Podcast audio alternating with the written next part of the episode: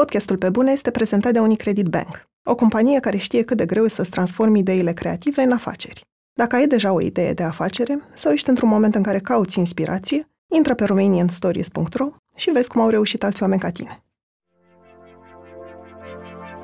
Cred că cel mai greu lucru a fost să accept că o să existe oameni care nu o să mă placă. Ți-am mai zis de partea mea mm, nasoală care îmi spune în fiecare secundă a vieții mele că sunt un om de căcat. În momentul în care nu te iei așa în serios, nu cazi în uh, văgăuna depresiei și a negativității și nu cazi în locul ăla unde totul e oribil. Sunt Andreea Vrabi și ascultați pe bune.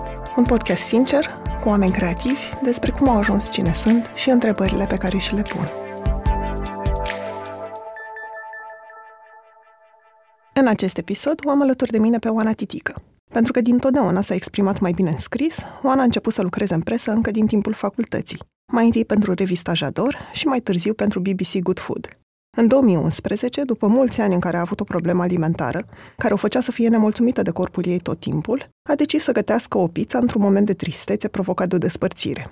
Oana spune despre bucuria pe care i-a oferit-o acea pizza că a fost cel mai fericit moment din viața ei și că a făcut-o să realizeze că mâncarea poate fi hrană pentru corp, dar și pentru suflet. De atunci, a început să gătească și să scrie despre experiențele ei culinare pe blogul kicineta.ro. În 2015 i-a venit ideea să pornească o mică afacere cu farfurii pe care să imprime mesaje amuzante, cum ar fi Great Butts are made in the kitchen sau Drunk Dancing Expert. Deși este o persoană introvertită, în online Oana își folosește vocea și umorul pentru a vorbi despre experiențe comune tuturor, dar despre care nu vorbim deschis, cum ar fi cum arată prânzul în familie de Paște sau ce se întâmplă într-o zi din viața unui antreprenor în care lucrurile nu merg cum ai planificat. Planul ei pe termen lung este să scrie o carte amuzantă despre o crimă oribilă. Bună, Oana! Bine Bună, Andreea! Îmi spuneai când ne-am întâlnit că în funcție de cum a fost ziua ta, dacă a fost o zi bună sau o zi proastă, atunci când vorbești despre tine sau povestești lucruri, te vei concentra fie pe părțile pozitive, fie pe cele negative. Cum arată pentru tine o zi bună, cum arată o zi proastă și ce zi ai avut azi? Motivul pentru care ți-am spus uh, chestia asta cu cum vorbesc eu despre o zi care s-a încheiat este că eu am două personalități în mine. Pe scurt, este personalitatea de treabă, care e foarte grown-up și care are grijă de mine și care încearcă să evolueze și o personalitate super nasoală care încearcă să mă autodistrugă sau să se autodistrugă și este foarte, foarte damaging și pentru partea de treabă și pentru noi, noi trei ca tot unitar. Și în unele zile uh, aleg să mă duc în direcția în care îmi spune personalitatea bună și în altele zile mă ia valul și încep să îmi plâng puțin de milă. Azi a fost o zi în care nu mi-am plâns de milă, culmea, pentru că a început foarte bine, ne-au venit niște mostre de căni noi de la fabrică, care sunt foarte frumoase. Și am intrat cu farfurile pe o aplicație nouă, după care am uitat să-mi duc câinele la veterinar și, și mi-a amintit veterinarul că am uitat să duc câinele acolo. Apoi am fost la terapie. Apoi am venit aici și practic a fost o zi în care nu s-a întâmplat nimic nasol. Și nu mi-am făcut nici eu singură nimic nasol și nimic exterior nu s-a întâmplat uh, grav, așa că pot să zic că a fost o zi reușită. Când spui că, te că nu ți-ai făcut tu nimic nasol, ce faci în zilele alea în care ce fac personalitatea în... negativă sau partea negativă câștigă? În zilele în care partea mea nasoală câștigă, mă, am tendința să mă lamentez foarte mult. Asta nu înseamnă că îmi sun prietenele și le spun că totul e oribil, ci că în capul meu se întâmplă o serie de scenarii. O situație de genul ăsta a fost în momentul în care trebuia să lansăm colecția de Crăciun. Și când au venit camioanele cu marfă de la fabrică, erau toate farfurile distruse. Ceea ce nu era ideal în, fix în pragul Crăciunului să se întâmple și uh, ne-a dat peste cap tot sistemul de comenzi și toate planurile pe care mi le făcusem eu pentru sărbătorile respective. Așa că am avut cumva de făcut o alegere conștientă între să-mi dau pumni în cap că s-a întâmplat chestia asta la transport sau să trec peste, fără să îmi plâng de milă în următoarele două, trei zile. Și cred că am reușit.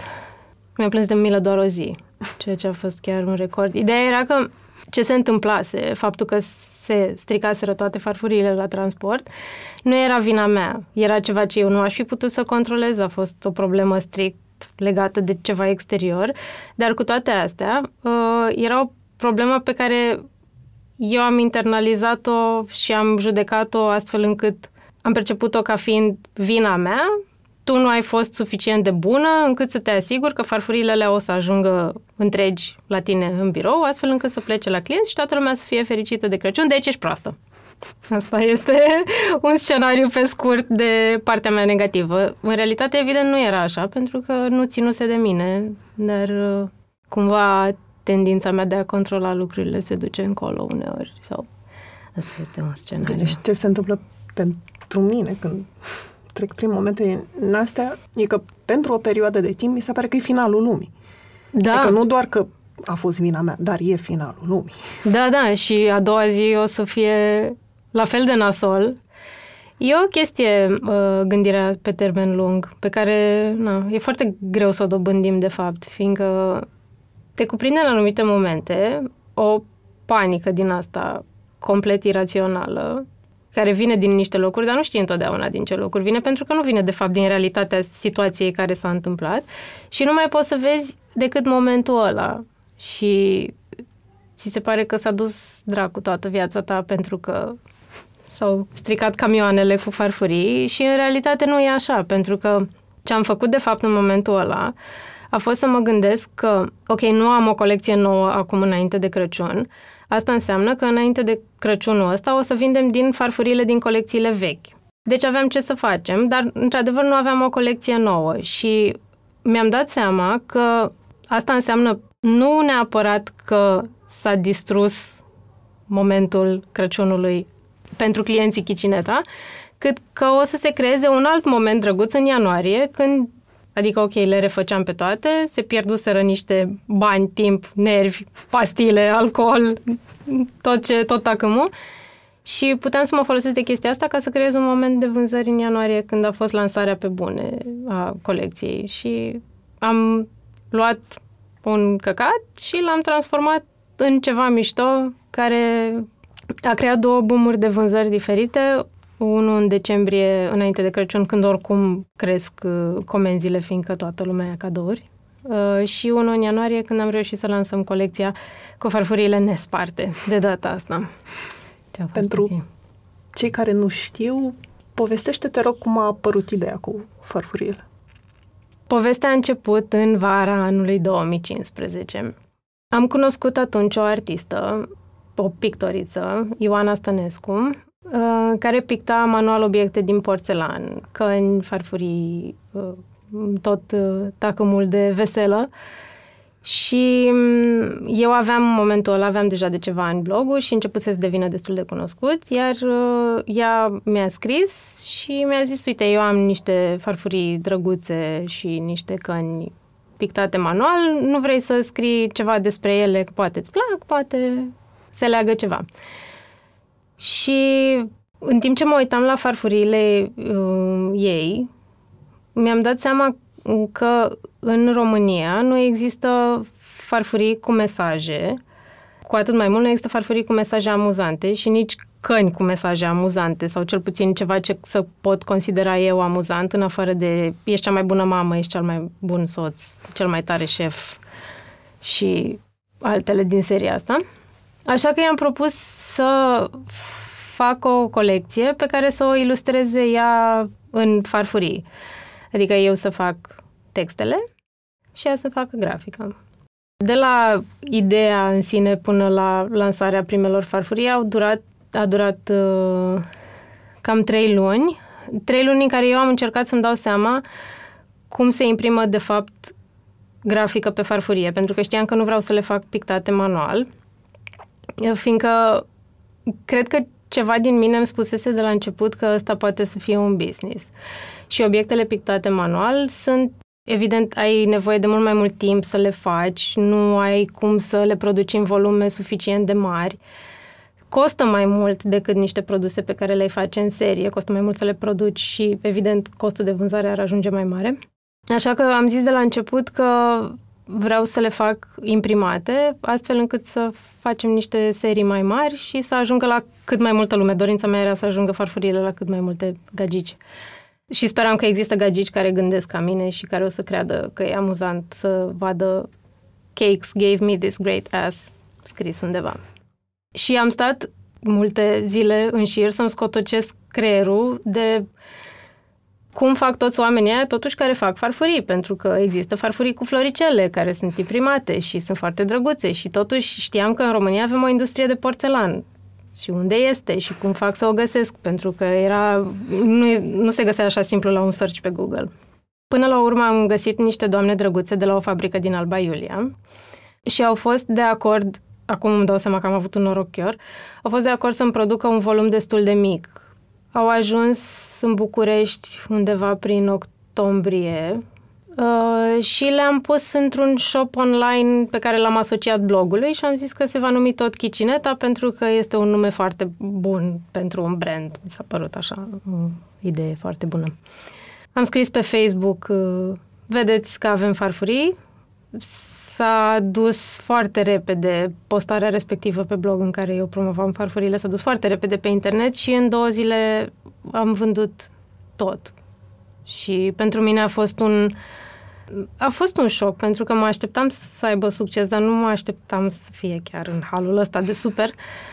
Și mi-a dat de înțeles că există cerere pentru așa ceva.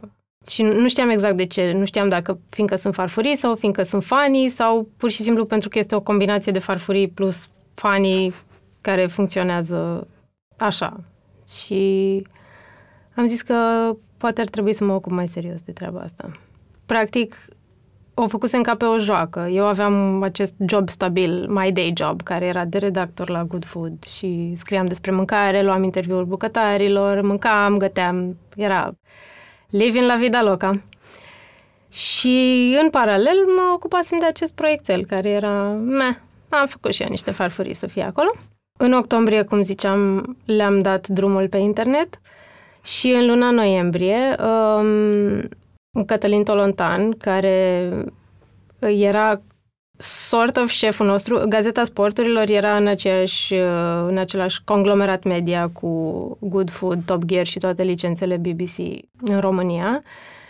Și ne-a chemat Tolontan și ne-a spus, fetelor, din păcate, trebuie să închidem revista, sunteți super, doar că nu mai aveți un job.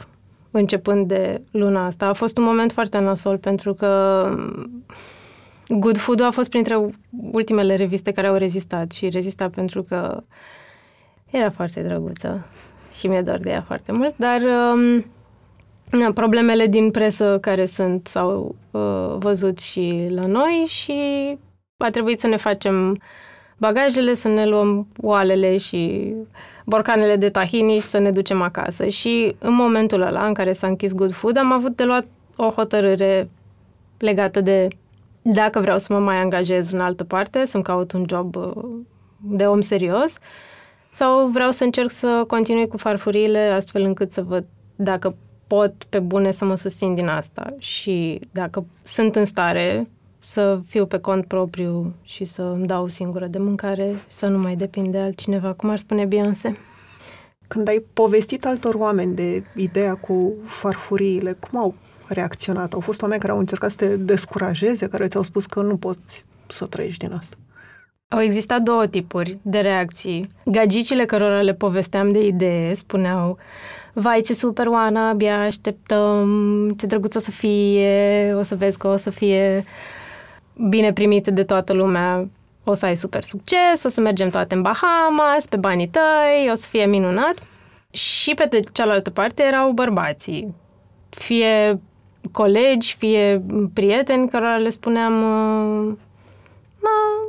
vreau și eu să am scris și eu niște mesaje, uite, sunt drăguțe, zici și tu ce părere ai, pentru că eu în momentul ăla nu știam care o să fie publicul meu. Eu mi imaginam că o să fie și bărbați și femei și o să fie un echilibru. Nu știam la momentul respectiv că bărbații privesc chestia asta cu farfuriile complet diferit față de noi.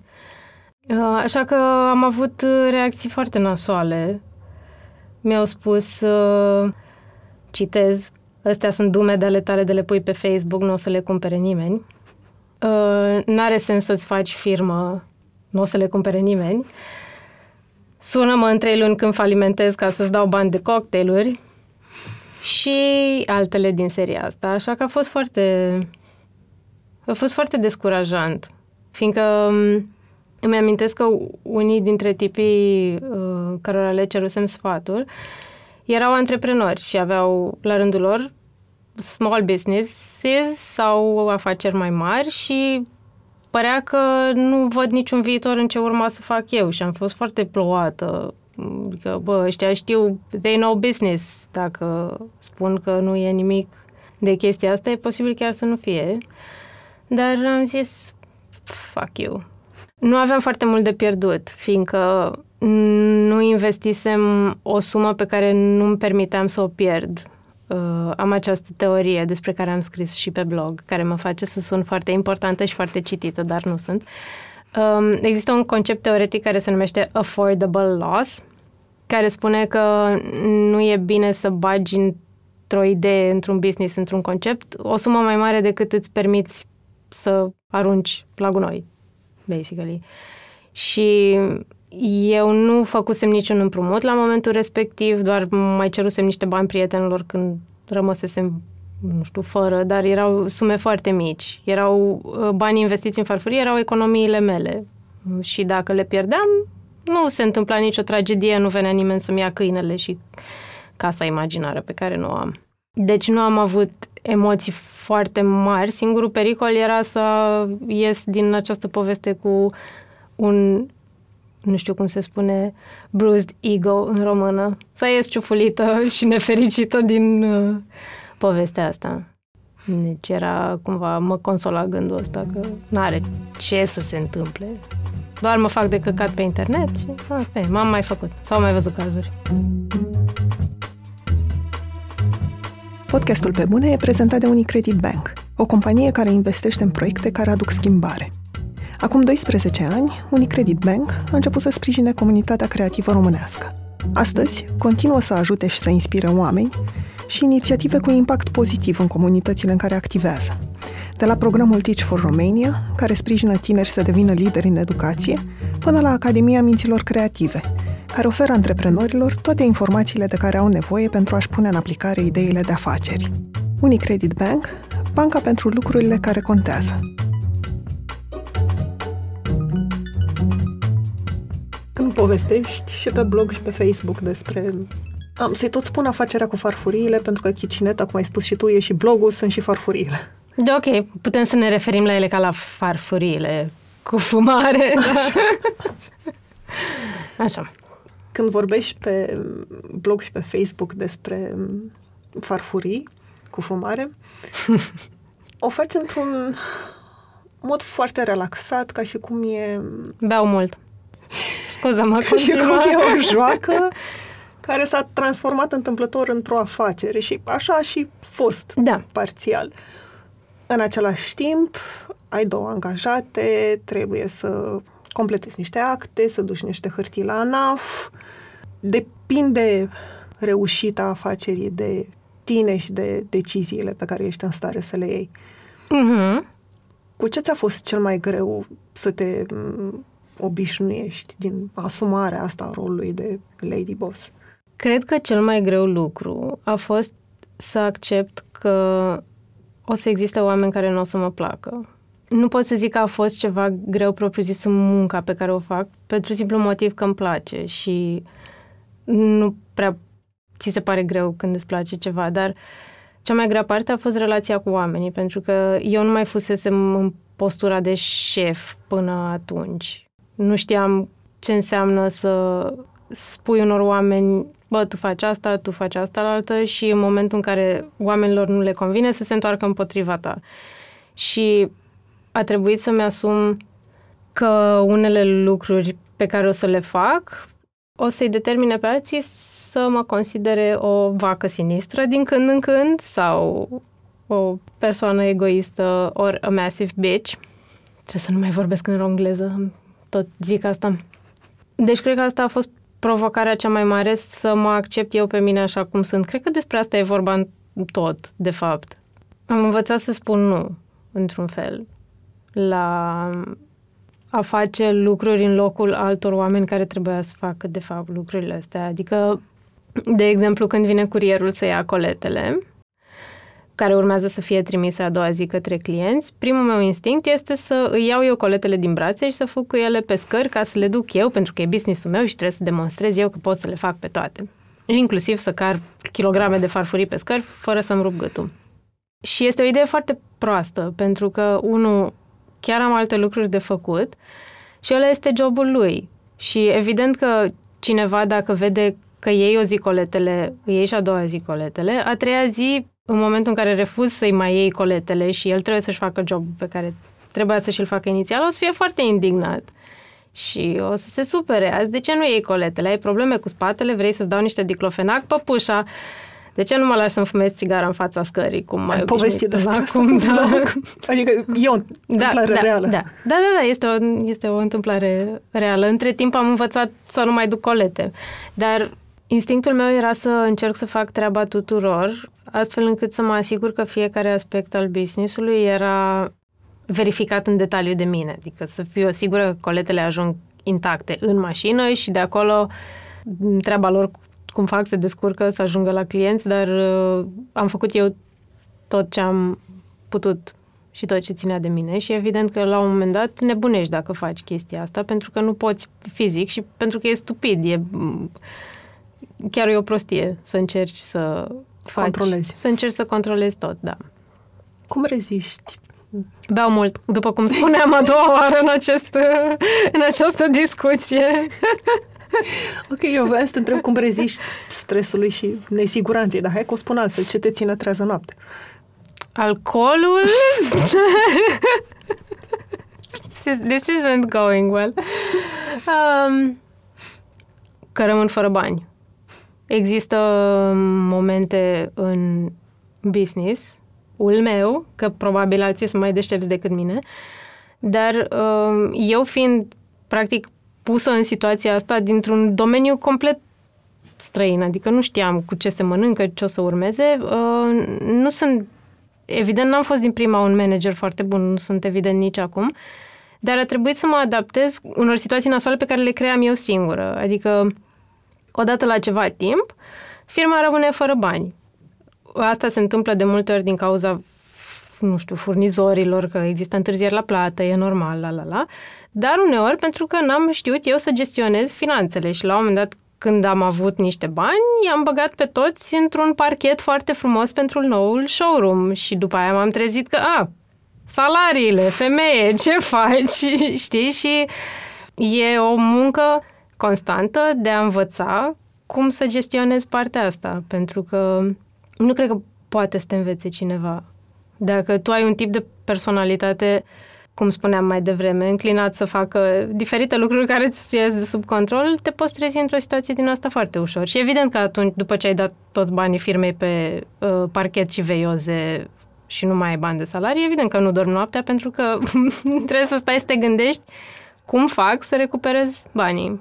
Se poate da parchetul înapoi. Te gândești vreodată că... La alcool. N-ai ratat ocazia. Te-ai gândit vreodată că poate nu e o meserie serioasă sau o meserie de om mare? Și te întreb asta pentru că eu mă gândesc uneori la podcast că ce mare brânză fac. Vorbesc e cu niște târziu, oameni și înregistrez audio. Nu, nu e o meserie de podcastier. De, nu știu, de, om, de adult. Din păcate, Andreea, pentru noi amândouă e prea târziu să ne facem cardiologe, așa că cred că barca aia a trecut. Dar nu te gândești niciodată. Nu. Nu, nu m-am gândit niciodată la chestia asta pentru că îmi place ce fac. Știu că sună ca un clișeu oribil și mă aud cum ies cuvintele din gura mea, dar îmi place foarte mult ce fac. Și cred că o meserie serioasă este orice meserie care îți aduce o satisfacție foarte mare pe plan intern și care te face să spui la sfârșitul zilei că ai făcut o chestie care înseamnă ceva pentru tine și că într-un fel ai adus o valoare în plus lumii, chiar dacă e un cuvânt foarte mare, e ceva foarte mare de spus pentru niște farfurii sau poate și tu simți așa despre podcast din când în când, dar sunt niște oameni pe care îi influențezi într-un fel. Sunt 2, 3, 10, whatever, nu putem să influențăm pe toți, dar probabil că pentru oamenii chiar contează. Dacă poți să influențezi pe cineva în bine, evident, că na, de asta ne-am adunat aici, um, atunci mi se pare că meseria este relevantă, chiar dacă nu suntem cardiologi, Andreea. Ok. Că ne Dar descurcăm. dacă n-ai mai putea să mai faci asta, ce ai face? Te gândești la vreun fel de Aș bea? Plane? în prima fază. După ce aș termina de băut, aș bea foarte multă apă, probabil. Pare rău că n-am titluri pentru episoade, că aș putea să spun... Alcool. Al, numărați de câte ori s-a spus cuvântul alcool. Dacă n-aș face asta, aș fi foarte nefericită. Te gândești? Nu, nu m-am gândit niciodată. De asta mi-e așa mult să răspund, pentru că chiar nu m-am gândit niciodată. Coșmarul meu cel mai mare este să mă angajez într-o corporație. Să și să fac o muncă care să nu, mă, nu atât plictisitoare, pentru că, cum spuneam și în ce fac eu, există foarte multe elemente plictisitoare, dar să fac ceva ce nu mă reprezintă și nu mă împlinește, sufletește, cum ar spune Natalia Oreiro, probabil. Da, deci ăsta ar fi coșmarul meu cu corporația. Ehm, ce aș vrea să fac dacă n-aș face asta ar fi să fiu dansatoare, dar cred că sunt prea bătrână ca să devin dansatoare profesionistă acum. Sau să scriu. Scopul meu în viață este să devin scriitoare, by the way, este unul dintre scopuri. Um, pentru că nu mi se pare că am vreun talent real acum la a scrie fiction. Evident nu o fac, scriu chestii pe farfurii, că la asta mă pricep mai bine, dar uh, dacă n-ar exista farfurile, probabil aș încerca să scriu mai uh, organizat și mai insistent ca până acum. Pentru că ai menționat dansul mai devreme, te duci la cursuri de dans de vreo patru ani? Cam așa. Nu, dar mulțumesc, înseamnă că dansez foarte bine dacă ai spus asta, o să-ți arăt niște scheme mai încolo. Um, mă duc la cursuri de dans de 2 ani, dans latino. Ce îți oferă dincolo de mm, exercițiu fizic sau mișcare? Endorfine, sunt sigură. Că, că mi oferă foarte multe endorfine. În momentele în care sunt la cursurile de dans sau un club și dansez sau la practice sau or, oriunde se mi se întâmplă să dansez, creierul meu e deconectat total de orice fel de gânduri. Ceea ce mm, poate nu e cea mai inteligentă preocupare, dar mm, mi se pare că în momentele în care mintea mea nu e la job sau la farfurii sau la grijile pe care le am legate de ce fac a doua zi cu farfuriile, mă ajută să devin mai creativă după.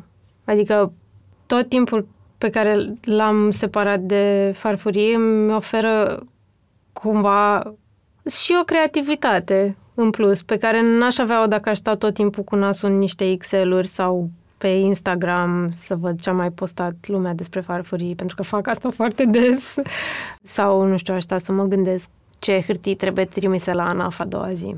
Pentru că fix asta voiam să te întreb cum faci să nu lași munca să-ți acapareze tot timpul? Pentru că mulți antreprenori, și nu doar antreprenori, oameni care au proiecte care le plac și în mm. care cred, se lasă prinși cu totul de ele. M-am lăsat foarte mult timp. Asta îți ziceam înainte să intru aici, că sunt uh, într-o perioadă de schimbare acum nu știu cum o să se finalizeze, dar mi-am dat seama că ajungeam acasă în fiecare zi după ora 10-11 seara, de luni până vineri. Ori munceam până seara târziu, ori dacă nu, mergeam la cursurile de dans și dădeam duhul acolo făcând piruete și uh, uitam să mănânc sau se întâmpla ceva de genul ăsta. Uh, și mi-am dat seama că făcând asta, muncind ca o disperată în continuu, adică plec de acasă la 8 dimineața și ajung la 10 seara, ceea ce înseamnă vreo 14 ore plecată. Ok, nu le muncesc pe toate, dar 12 uh, se duceau uh, cu siguranță. Faptul că îmi consumam atât de mult energia era foarte dăunător obiectului pe care încercam să-l ajut. Adică businessul meu nu putea să crească pentru că eu eram atât de obosită tot timpul încât nu mai venea nicio idee și dacă rămâneam într-o pană de, cum spuneam mai devreme, dacă acum o să rămân fără bani zilele astea, mintea mea este atât de obosită încât nu o să știe ce să facă, să iasă din situația asta. Nu o să am nicio idee, nicio idee creativă, nicio chestie nouă pe care să pot să o folosesc, astfel încât să mă scot singură din căcatul în care m-am băgat tot singură, cum se întâmplă. Și am luat hotărârea conștientă de a munci mai puțin și de a trage de mine mai puțin, pentru că nu mai aveam timp să fac lucrurile care îmi plăceau de fapt, să citesc, să scot câinele în parc, să stau să mă uit la seriale, să stau pur și simplu pe balcon să mă uit la brazi. Am un brad în fața balconului, e foarte frumos. Și nu, nu ajuta pe nimeni chestia asta și devenisem o povară povară, sună foarte important. Uh, devenisem foarte enervantă și pentru cei din jur, pentru că mă plângeam în continuu, nu aveam timp să ies în oraș, mă sunau oamenii să mă întrebe ce faci și instantaneu începeam să mă plâng, vai, sunt atât de obosită, am avut atâtea întâlniri azi, nu mai pot, tu ce mai faci? Și evident, când te plângi în halul ăsta, ești foarte agresiv, de fapt, cu cei din jur și cu tine și nu duce la absolut nimic bun. Așa că am hotărât să nu mai muncesc așa mult. Te țin la curent cu asta evoluția. Asta cum merge până acum, dacă nu te simți vinovat? Pentru că mie asta Ba se da, întâmplă. mă simt vinovată tot timpul. În continuu. Ți-am mai zis de partea mea uh, nasoală care îmi spune în fiecare secundă a vieții mele că sunt un om de căcat. Dar învăț să calmez vocea aia și să-i adaug o voce peste care spune hai că nu e chiar așa de grav. Și în momentele în care mă simt vinovată că nu muncesc, încerc să îi explic părții alea că nu e chiar așa și că merit să fac și lucruri pentru mine și că merit să mă relaxez și că eu sunt o persoană extraordinară, de fapt, și că e bine să citești, că uite așa nu ajungi tâmpit. Dacă mai citești, e bine să te uiți la seriale, pentru că îți vin idei și de acolo și se reglează vinovăția. Dar există în continuu uh, undeva în surdină, poți doar să o faci să nu se audă la fel de tare ca înainte.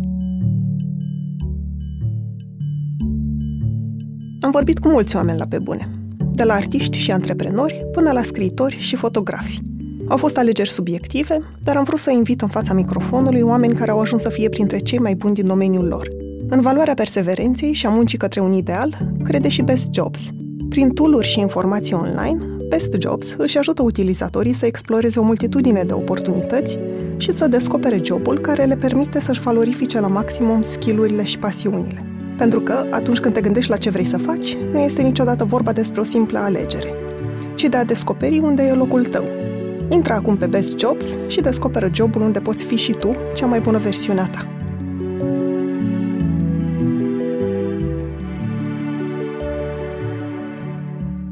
Mi se pare că și blogul și farfuriile au pornit sau au la bază relația pe care o ai tu cu mâncarea. Da. Cum arată relația asta de-a lungul timpului? Oribil, oribil, oribil. A fost ca... Știi pozele cu cel mai urât animal din lume? O să ți le no. trimit pe Facebook. Așa a fost relația mea cu mâncarea. Până pe la vreo 23 de ani, aproximativ, uh, am avut um, fel de tulburare alimentară. N-a fost diagnosticată oficial de nimeni, dar pe scurt, eram slabă băț, uh, arătam ca și cum trebuia să mă pună cineva pe perfuzii, dar eu aveam impresia că sunt foarte grasă și trebuie să slăbesc ca să arăt super și, nu știu, să fie totul minunat în viața mea. Și asta s-a întâmplat și în copilărie, când ai mei mă alergau cu mâncare în toate colțurile casei și eu nu vreau să mănânc. În adolescență, când na, creșteam și vreau să fiu superbă pentru diversi băieți. Și ulterior, când nu știu exact de ce, dar vreau să fiu eu foarte slabă, că mi se părea că ăsta este idealul feminin spre care trebuie să tind. La un moment dat, în 2011, da, chiar la 24 de ani, s-a întâmplat acest declic care s-a dovedit a fi cea mai frumoasă amintire din viața mea. Era iarnă și stăteam în garsoniera de la Mihail Cogălnicianu, unde locuiam atunci și plângeam ca ultima proastă pentru că mă părăsise un băiat. Și mă uitam pe geam cum ningea și se așeza zăpada pe mașini și eu plângeam și eram grasă și urâtă și nimeni nu o să mă mai iubească niciodată și viața mea, desigur, s-a terminat în momentul ăla. Și m-am uitat prin cameră și am văzut un teanc de reviste Good Food care rămăsese la proprietarii garsonierei care m-a anunțat că o să treacă să le ia la un moment dat, dar deocamdată ține-le și tu, Oana, într-un colț, că așa nu te împiedici de ele. Se așezase praful pe ele la momentul respectiv. Și mi-a sărit în ochi o revistă care avea o poză cu o pizza, cu mozzarella și roșii și cu usturoi. Și din bocitul meu de la momentul respectiv, m-am ridicat de pe canapea, m-am dus la revista și am zis, eu cred că o să fac o pizza astăzi. M-am dus în bucătăria garsonierei respective, care era o chicinetă. Cred că avea 3 metri pătrați cu totul, adică abia încăpeam eu și aragazul acolo. Și am făcut prima pizza din viața mea, care a fost cumva prima mâncare reală pe care am gătit-o ever. Și a fost atât de bună, sau nu știu dacă chiar a fost bună, dar mie mi s-a părut cel mai bun lucru pe care l-am mâncat în viața mea și am plâns, dar de data asta plângeam nu pentru că mă părăsise băiatul acela, ci pentru că făcusem ceva mișto pentru mine și reușisem să transform un moment oribil în ceva foarte mișto și constructiv și pozitiv și care mi-aducea plăcere până la urmă. Uh, și mi-am dat seama că mâncarea are capacitatea asta cumva te face să ai grijă de tine și dacă înveți să gătești și îți place să gătești, înseamnă că faci ceva mișto pentru corpul tău și ești ca o mamă pentru tine însăți, if you may, sau însuți, pentru că nu. Și ăla a fost momentul în care mi-am dat seama că eu vreau să fac ceva, orice legat de mâncare cu viața mea și că asta o să fie de acum înainte. A fost ca și cum a pocnit revelația pizzei în ceafă.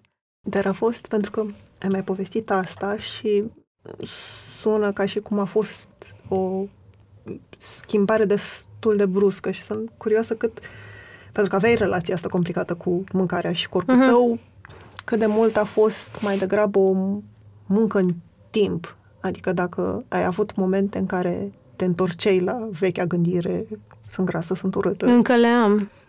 Nu cred că o să pot să le depășesc vreodată, pentru că, după cum spuneam, partea aia e în mine și e foarte adâncă și nu știu de ce e acolo, știu că e și probabil o să fie până când o să fiu bătrână și senilă.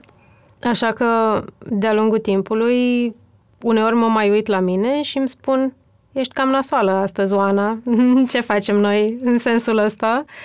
Poate vrei să nu mai mănânci ceva ca să fii slabă moartă din nou sau cum, cum vrei să procedăm. Și, din nou, este vocea aia care încearcă să mă distrugă și care vrea să fiu... Pentru că toată chestia asta mm, în capul meu era, eu vreau să fiu fetiță în momentele alea, nu vreau să fiu femeie. Eu refuzam să cresc, nu vreau să fiu adult, nu vreau să fiu femeie, vreau să fiu o fetiță pe care, o, nu știu, au protejat-o părinții întotdeauna și se simțea bine într-un loc în care era super neajutorată și slabă și na, tot tacămul care vine cu asta. Și la un moment dat am hotărât că vreau să fiu femeie cu tot ce vine asta la pachet. Și din când în când se mai trezește partea cealaltă, să-mi zică că nu fac bine ce fac.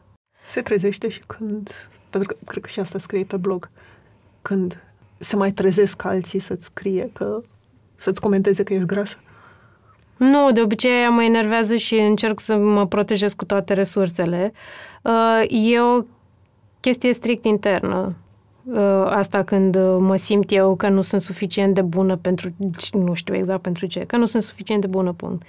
Dar când îmi scriu oameni să-mi spună că poate ar trebui să mai lucrez cu apsele sau că am bazinul prea mare, mă enervez și mă amuz în același timp pentru că știu că ce scriu ei acolo nu are legătură de fapt cu mine sau cu realitatea. Este e percepția lor și este problema lor de atitudine că aleg să îmi scrie mie, adică să-și rupă 2, 3, 4, 5 minute din viața lor să-mi scrie mie că arăt de căcat. Ar fi ideal să nu se mai întâmple chestia asta pe internet, dar nu știu cum am putea să o rezolvăm, pentru că asta e doar o mică parte din tot bullying-ul care se întâmplă și body shaming-ul și e o chestie, nu știu, mi se pare o chestie foarte complicată. Adică eu am trecut de la a fi prea slabă, cum mi se spune atunci, bă, ești prea slabă, la a fi foarte grasă pentru alți oameni și niciodată n-am înțeles care ar fi varianta aia de mijloc sau cum ar trebui să fie o astfel încât să considere toată lumea că arăt ok. Și după aia mi-aduc aminte că nu contează și nu e vorba despre asta și e vorba despre și atenție că urmează să spun un clișeu îngrozitor, a te simți bine în pielea ta. Sună ceva de revistă pentru adolescenți, dar e foarte adevărat. Și nu știu niciun, nicio expresie non-clișeică care să o spună mai bine, așa că... Tu pare o persoană extrovertită și când ne-am întâlnit mi-ai spus că dacă ar fi după tine, că ești de fapt introvertită și că dacă ar fi după tine, ai sta închisă toată ziua în casă și ai citi cărți. O chestie... Și aș bea. Îmi pare rău că îți distrug acest podcast, Andrei, este un podcast foarte frumos. În afară de partea cu băutul, ce ai spus a, a fost o chestie cu care am, eu am rezonat destul de tare, pentru că și eu sunt introvertită mm-hmm. și aș face același lucru. Și mă întrebam dacă ai învățat să simulezi că ești extrovertită sau dacă, nu știu, ai realizat că în ziua de azi Maică. nu prea să mai permiți să fii introvertit, pentru că, mai ales dacă ai un proiect sau o afacere, da. toată lumea se așteaptă să te promovezi sau să faci un cuvânt pe care eu îl urăsc, să faci networking. Networking. Da. Yay! Da, oribil cuvânt. Și oribilă activitate. Cel mai simplu răspuns la întrebarea asta e că internetul m-a ajutat foarte mult. E foarte ușor să fii extrovertit pe net, pentru că există o barieră între tine și oamenii cu care vorbești și de fapt ai un monolog de cele mai multe ori și mi-e foarte ușor să comunic pe Facebook, pe blog, orice înseamnă comunicare în scris, dar um, dacă mă duci la o petrecere cu niște oameni pe care nu-i cunosc și cu care ar trebui să vorbesc pentru că e un eveniment de networking, mă bag în baie și rămân acolo până când nu știu, îmi scrie cineva, bă, hai că e ok, poți să ieși, nu mai e nimeni, mai e niște brânză, hai să mai mâncăm ce a mai rămas pe aici pe mese. Și mm, nu știu de unde vine. Cred că te naști introvertit sau extrovertit. Bănuiesc că există și niște studii făcute. Uh, am învățat, într-adevăr, să fiu... să încerc să comunic în situații sociale unde chiar e nasol dacă nu spui nimic. Adică dacă eu vreau să-mi promovez totuși business-ul, trebuie să mai vorbesc cu niște oameni din când în când. Încerc să evit pe cât posibil, uh, dar am învățat să-mi aleg oamenii, evenimentele și ocaziile în care vorbitul ăsta să aibă o semnificație. Adică cum suntem noi aici împreună, eu încerc să scot din mine niște lucruri pe care nu le-aș scoate din mine în mod normal, în speranța că poate ajută alți oameni care se gândesc să-și deschidă, uh, nu știu, a small business sau poate pot să învețe ceva din căcaturile pe care le-am făcut eu sau nu știu. Da, ideea e că e, e un efort, e un efort continuu de a nu mă închide în baie în permanență și, de, și de asta acolo. Pentru că eu simt și ca pe un fel de presiune, ca și cum există așteptarea da. asta, ca în momentul în care faci ceva, să-ți fie foarte ușor să vorbești despre asta, să vorbești cu toată lumea, că e în interesul tău, nu? Da, normal. Să mergi la, nu știu, evenimente, lansări. Conferințe. Da. vorbit în public, ceea ce da, mă terorizează. vorbitul în public e... Să știi că am citit o teorie care spunea că persoanele narcisice au o problemă cu vorbitul în public pentru că își imaginează că toată lumea e acolo ca să îi asculte pe ei și ca să aibă o părere despre ei, când de fapt nu e așa. Și dacă stai să te gândești, are sens, pentru că eu când nu vreau să vorbesc la o conferință, nu o fac pentru că mă gândesc că o să mă judece toată lumea și că o să spun tâmpenii, în loc să mă concentrez pe informația pe care aș avea de fapt să o transmit în momentul respectiv. Deci poate este problema noastră, nu problema lor. E și o chestie de încredere, de fapt, pentru că trebuie să ai încredere că nu ești bătută în cap și că lumea chiar vrea să audă ce ai tu de spus. Ceea ce e mai ușor de zis decât de făcut, pentru că dacă ai, cum ți-am zis eu, că am și probabil că și tu, din moment ce treci prin asta, dacă ai o părere uneori mai proastă despre tine, ți-e foarte ușor să zici nu merit să fii aici, oamenii n-au ce învăța de la tine, de ce nu te-ai dus acasă să coși mileuri sau ce se mai face în ziua de azi, că nu știu eu, cost mileuri ca să mă relaxez. Um, glumesc, nu cost mileuri. Scrii și pe blog și pe Facebook cu, nu știu, naturalețe și... Talent este cuvântul pe care îl cauți, Andreea. Talent. Eu nu cred în talent, dar hai să spunem Glume, talent. Glumesc, glumesc. Adică pare că îți vine foarte ușor să faci asta și mai ales când vorbești despre tine. Și eram curioasă dacă a fost ceva, ceva ce ai învățat în timp sau pur și simplu întotdeauna ți-a fost ușor să scrii? Întotdeauna mi-a fost mai ușor să scriu decât să vorbesc despre mine sau despre orice altceva și cred că a pornit de la faptul că citeam foarte multe povești când eram mică, cum ni se întâmpla tuturor. Nu mi-a plăcut foarte mult copilăria mea și citeam foarte mult și chestia asta m-a ajutat cumva să-mi formez și un stil de a scrie mult mai... Scriu mult mai relaxat decât vorbesc, probabil, că se observă chestia asta și acum. Dar a fost totdeauna modul prin care m-am exprimat cel mai ușor. Îmi plăcea mult să citesc texte amuzante. Țin minte că tata cumpăra mult Academia Cațavencu când eram mică și îl citeam la o vârstă la care nu cred că înțelegeam, nu cred că înțelegeam foarte clar ce se întâmplă, dar râdeam atât de mult și mă gândeam că atunci când o să fiu mare o să vreau să scriu și eu cum scriau cei de la Cațavencu și practic m-au învățat, cei care scriu acolo m-au învățat indirect să scriu în stilul ăla. Îmi dau seama că există niște aspecte ale vieții noastre interioare, ale vieții noastre interne mai degrabă, pe care nu le spunem celorlalți, care sunt de obicei ele mai amuzante și mai comune tuturor, nu știu cum să zic, să fac, trebuie să-mi reiau ideea. Am avut un text pe blog la un moment dat despre, se numea Adevărul despre mesele de Paște în familie.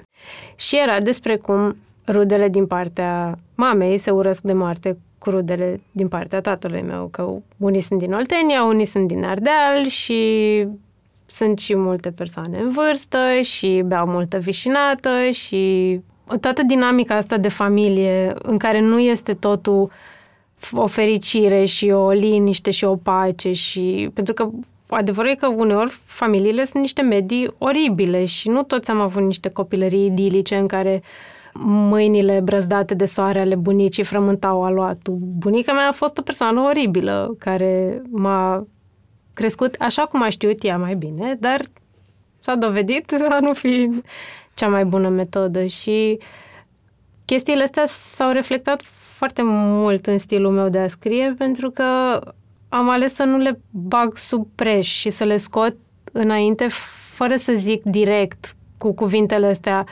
am avut o copilărie nasoală, ci să povestesc lucrurile astfel încât cei care au avut și eu partea copilăriei nasoale să înțeleagă că n-au fost singuri, că până la urmă copilăria ne-a adus unde suntem acum. Adică poate dacă ar fi fost super, nu eram nici eu atât de super cum sunt acum. Și da, asta e, că umorul este în uh, chestiile mici care ni se întâmplă tuturor uh, în funcție de perspectiva pe care o avem asupra situației. Pentru că asta voiam să te întreb, dacă pentru că ai perspectiva asta de a vedea partea amuzantă din unele situații. dacă te ajută și să treci peste Da, momentele mai grele. mă ajută cu siguranță. E foarte util să poți să faci mișto de tine, în primul rând. În momentul în care nu te iei așa în serios, nu cazi în uh, văgăuna depresiei și a negativității și nu cazi în locul ăla unde totul e oribil și tu nu ești bun de nimic. Cum ajung eu la chestia asta de fiecare dată? Când, din când în când vezi mai este un pitic pe umărul meu care îmi zice Oana, ești praf. N-ar trebui să faci acest podcast, ar trebui să fii acasă și să bei vișinată. Am observat că folosești auto-ironia și umorul pe blog și pentru a transmite mesaje legate de corp și cum ne raportăm la corp, mesaje feministe în general, despre social media și imaginea falsă asupra vieții pe care Mhm. social media ne-o creează. Și mă întrebam dacă o faci conștient, dacă îți dai seama că poate prin umor persoanele care citesc vor rezona mai mult la mesaj. Da, îmi vine, îmi vine destul de ușor pentru că, după cum spuneam, e mai ușor să fac asta în scris decât să vorbesc despre uh, niște lucruri, dar um, e într-un fel o alegere conștientă. Adică în momentul în care sunt supărată pe un subiect, pentru că, de exemplu, mi se pare că feed-ul multor fete de Instagram este compus din foarte multe alte fete pe care le urmăresc și care au poze superbe cu ele în costum de baie, living their best life și, nu știu, în vacanțe sau cu cafele și totul este așa o fericire continuă, care nu e reală absolut deloc. Și e foarte nasol ce se întâmplă, că începem să trăim într-o realitate virtuală, practic, pentru că e a doua noastră casă, internetul. Și ne afectează foarte mult percepția despre noi. Una e să spun, cum spun acum, internetul ne afectează percepția uh, pe care o avem despre corpul nostru și alta este să încerc să spun asta într-un mod funny, care evident nu vine acum pentru că vorbesc cu tine, dar dacă mai pune să scriu pe o foaie de hârtie, mi-ar veni ceva foarte amuzant, desigur. E ceva destul de puternic în a avea o voce pe care poți să o folosești fie ca să critici, cum face Gigel, care îmi spune mie că am curul mare, sau să transforme asta în ceva bun. Ce te face să nu-ți bagi picioarele și să fugi la mare? Asta fiind o expresie pe care ai folosit-o tu pe blog la un moment dat. Să nu spun alcoolul din nou. Pe alcoolul e și la mare. Alcoolul pe care tocmai l-am băut, deci nu pot să mor la volan. Cumva înseamnă foarte mult pentru mine că am reușit să construiesc business-ul ăsta și că funcționează și că din el avem suficiente resurse cât și eu și câinele să nu murim de foame o perioadă. Așa că dacă mi-aș băga picioarele și aș fugi la mare, ar însemna să-mi abandonez orice fel de responsabilitate și, din păcate, la finalul lunii n-ar mai fi cineva acolo care să mă susțină financiar, așa că trebuie să mă susțin singură și când îmi bag picioarele și fug la mare, este f- o fac tot organizat. Adică am niște zile în care zic, acum o să-mi bag picioarele și o să merg la mare și mi le planific pentru că altfel nu pot să mă bucur de marea respectivă dacă știu că acasă mă așteaptă niște probleme și niște salarii neplătite și un câine care nu și-a mâncat parizerul pentru că măsa a fost prea irresponsabilă și s-a dus să bea în vamă. Așa că pot să beau și pe balcon. Foarte frumos. Recomand. Mulțumesc că ne-ați ascultat! Pentru mai multe episoade, mergeți pe SoundCloud, iTunes, Spotify sau în orice aplicație de podcast folosiți. Pe bune este un podcast produs de Dor, editor de sonet e Horia Baldea, tema muzicală e compusă de Alex Turcu, asistent de producție e Alina Șincu. Nu uitați, dacă v-a plăcut episodul, dați-l mai departe, ca pe bune să ajungă în căștile cât mai multor oameni.